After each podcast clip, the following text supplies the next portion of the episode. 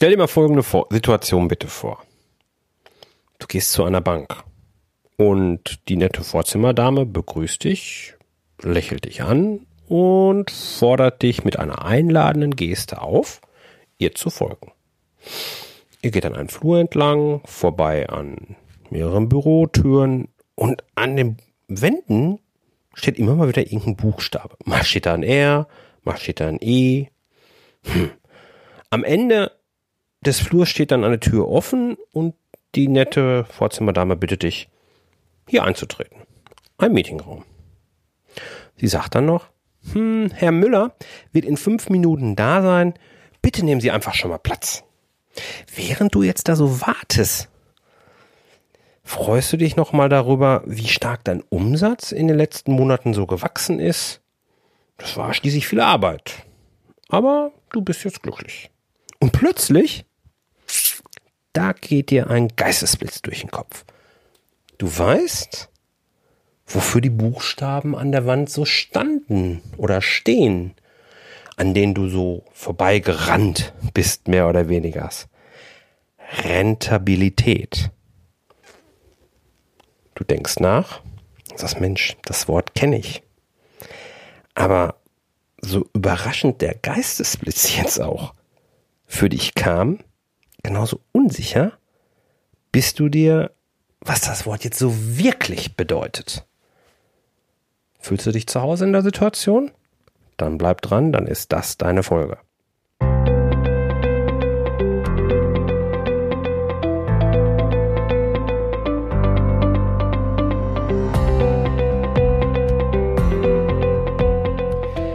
Herzlich willkommen bei Zahlen im Griff auf Gewinn programmiert, dem Podcast für Selbstständige und Unternehmer, die knackige und hochwertige Infos für einen einfachen Umgang mit ihren Zahlen suchen. Hey, hier ist Jörg von jörg-groß.com. Du weißt ja, dass ich dir als Mentor dabei helfe, ein Business aufzubauen, das quasi auf Gewinn programmiert ist und das klappt eben deshalb, weil ich dir eben zeige, wie du zu jeder Zeit deine Zahlen im Griff behältst, ohne vorher trockene BWL-Theorie studieren zu müssen.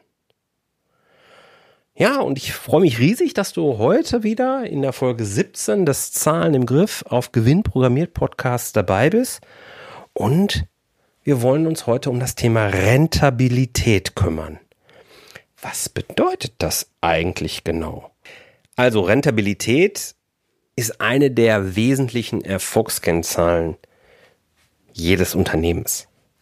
Die Betriebswirtschaftslehre geht sogar davon aus, dass es zwei große Ziele gibt, die jedes Unternehmen verfolgt. Eins davon ist die Rentabilität und das andere ist die Liquidität. Und um die Liquidität Achtung, Spoiler-Alarm, da kümmern wir uns dann beim nächsten Mal drum. Also streng genommen gibt es aber die Rentabilität gar nicht.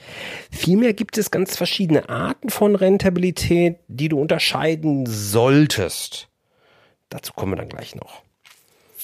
Allgemein kann man aber durchaus sagen, dass mit der Rentabilität gemessen wird, ob sich das Geschäft, das du mit deinem Unternehmen betreibst, auch wirklich lohnt. Es wird also geschaut, ob sich der Einsatz, den du mit Zeit und Geld erbringst, am Ende in Gewinn auszahlt. Werden also miteinander in Verhältnis gesetzt. Viele verwenden den Begriff Rendite quasi als Synonym für den Begriff Rentabilität. Im Gegensatz zum Gewinn, das solltest du unterscheiden, den du ja einfach errechnest, indem du von den Einnahmen deiner Ausgaben abziehst, ist die Rentabilität aber keine absolute Kennzahl, sondern eine relative.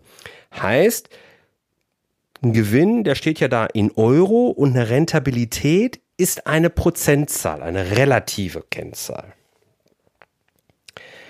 So, und warum ist jetzt Rentabilität eigentlich so wichtig? Naja, ein Betrag in Euro wie jetzt beispielsweise Gewinn, der sagt halt eben nur wenig darüber aus, wie gut oder wie effizient in deinem Unternehmen gearbeitet wird, wie gut deine Prozesse eben sind. Gerade wenn externe Experten, das kann jetzt eine Bank sein, das kann ein Investor sein, das kann aber auch ein Lieferant sein, mit dem du vielleicht anders zusammenarbeiten möchtest oder ein Kooperationspartner, die möchten ja ganz gerne auch Vergleiche ziehen können zu Wettbewerbern oder äh, zum Markt allgemein, ja? Und dann macht man so etwas über so relative Kennzahlen, wie jetzt halt eben die Rentabilität. So. Und das geht halt eben nur, wenn du eine vergleichbare Datenbasis hast und so eine Rent, äh, relative, Entschuldigung, so eine relative Kennzahl, die äh, setzt ja immer darauf auf, dass du es ins Verhältnis zur Gesamtdimension setzt. Und insofern ist das vergleichbar. Und deswegen ist es eben eine sehr zentrale Kennzahl, die äh, in jedem Unternehmen relevant ist. Welche Arten von Rentabilität gibt es denn eigentlich? Und wie werden sie berechnet? Wir haben ja gesagt, es gibt nicht die Rentabilität. Bei der Gelegenheit vielleicht noch, Profitabilität ist was ganz anderes als Rentabilität. Profitabilität, die setzt das Verhältnis Gewinn zum Ergebnis, also äh, zum Umsatz ins, ins Verhältnis, während die Rentabilität das Verhältnis Ertrag zu Aufwand beachtet. Also wie viel setze ich ein, um etwas zu erhalten? Das ist ja nochmal was anderes als Gewinn. Okay, vor dem Hintergrund lass uns drei Arten von Rentabilität unterscheiden. Das eine ist die sogenannte Umsatzrentabilität. Hier schaut man sich eben an, wie viel Prozent Gewinn dein Business pro Euro Umsatz erwirtschaftet. Je höher der Prozentsatz ist, desto mehr Gewinn bleibt also pro Umsatz in deinem Unternehmen. Du erinnerst dich vielleicht an meine Folge 16, wo ich dir meine drei Top-Kennzahlen äh, genannt habe. Da ist diese Zahl dann eben auch drin. Genaue Formel findest du am besten im Artikel, passend zur äh, Folge. Das ist dann unter jörg-roos.com slash 017. Dort findest du, wie gesagt, alle Formeln zu den Rentabilitätsarten, die jetzt gleich auch noch kommen, plus eben auch ein Beispiel nochmal. Das möchte ich hier ein bisschen im Podcast ein bisschen straffen, weil ich denke, äh, das würde nur verwirren.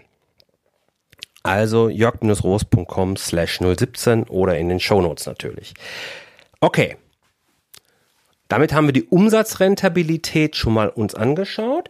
Jetzt als zweiter Rentabilitätsart ist die sogenannte Gesamtrentabilität.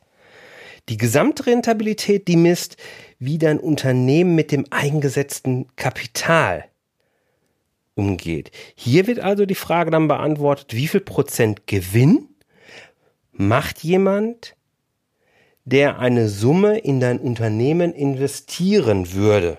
Du erkennst, hier geht es also um eine Beurteilung durch eine Bank oder einen Investor. Da gehört dann natürlich das Gesamtkapital zu, also die Summe aus Eigenkapital und Fremdkapital. Ja, und dann gibt's halt eben noch die Eigenkapitalrentabilität, wo du eben du nur anschaust, wie es, wie rentabel wirtschaftet dein Eigenkapital und als Synonym natürlich auch, wie wird in deinem Unternehmen mit dem Fremdkapital umgegangen, jeweils im Verhältnis zum Gewinn. Das sind speziell für Investoren wichtige Kennzahlen, um sich eben anzugucken, naja, macht es Sinn, dass ich in dieses Business investiere oder eben nicht? Sind das Sachen, die auch für Selbstständige relevant sind? Naja, Umsatzrentabilität auf jeden Fall. Und eine Eigenkapitalrentabilität, erinnere dich mal so ein bisschen an das Thema Trio der Magie. dass ich dir, ich glaube, das war im Crashkurs Folge 7, ähm, beschrieben habe. Vor dem Hintergrund ist auch eine Gesamtkapitalrentabilität oder eine Eigenkapitalrentabilität, bei Selbstständigen ist es in der Regel ja so, dass keine Fremdkapital aufgenommen wird, äh, durchaus nicht zu ignorieren. Kannst du also ohne weiteres ruhig mal reinschauen. Wahrscheinlich aber keine Top-Kennzahl. Okay, dann lass uns jetzt mal drauf schauen, wie kannst du diese Rentabilitätskennzahlen denn für die, für deinen Geschäftserfolg oder für deine Steuerung nutzen? Ich gehöre jetzt nicht zu denen, die sagen, Rentabilitätskennzahlen sind sowas wie der heilige Gral an Kennzahlen. Nö. Ähm, ich sage aber auch, es ist eine verdammt einfach zu ermittelnde und sehr einfach im Hinterkopf zu behaltene Kennzahl, die auf jeden Fall mal deutlich aussagekräftiger ist als jetzt der ausschließliche Fokus auf irgendwie Absatz oder Umsatz. Natürlich ist es gut, wenn Absatz und Umsatz steigen aber ganz ehrlich, es bringt dir mal rein gar nichts, wenn dieses Wachstum dann nicht rentabel ist. Denk zum Beispiel an eine große Baumarktkette, die mit dem gelben Schriftzug und blauen Hintergrund, ja, die hat die eine Rabattschlacht nach der nächsten gestartet und schlussendlich dann auch dazu geführt, dass zwar Umsatz gestiegen ist, aber es hat keiner mehr gekauft außerhalb der Rabattaktion. Entsprechend ist der Gewinn dramatisch eingebrochen und die sind jetzt auch dann nicht mehr am Markt. Wenn du dich also auf die Rentabilität in deinem Unternehmen konzentriert, dann wird es dir auch deutlich leichter fallen, strategische Entscheidungen zu treffen. Du wirst nämlich erkennen, ob du an deiner Kostenstruktur arbeiten solltest oder über diverse Kundenbeziehungen vielleicht auch nachdenken kannst oder ob du expandieren solltest, ob es Sinn macht. Dazu gehören natürlich auch so Themen wie Einstellung von Mitarbeitern oder so ganz Teams. Das sind alles so Themen, die erkennst du, ob du solche Gedanken mal ernsthaft ja, durchdenken darfst, um eben dein Business nachhaltig zu steuern. Am Ende geht es nämlich immer darum, wie viel Gewinn schaffst du aus deinen Investitionen zu ziehen.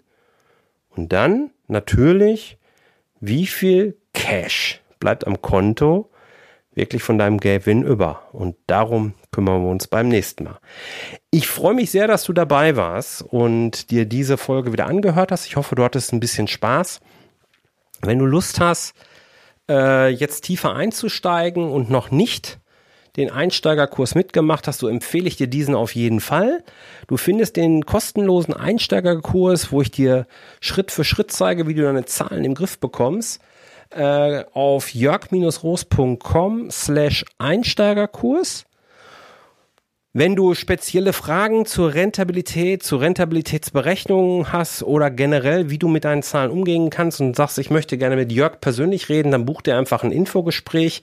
Ich packe dir den Link dazu auch in die Show Notes. In dem Infogespräch gehen wir dann ganz einfach durch deine Themen durch. Ich beantworte dir deine Fragen und wir schauen dann halt eben, äh, ob ich vielleicht der Richtige für dich bin und dich unterstützen kann. Und das natürlich komplett ohne Verkaufstricks oder irgendein Marketing-Shishi, weil das bin ich nun mal nicht. Also, jetzt wünsche ich dir eine tolle Zeit. Ich freue mich, wenn du beim nächsten Mal wieder dabei bist. Alles Liebe, bleib erfolgreich. Dein Jörg. Tschüss.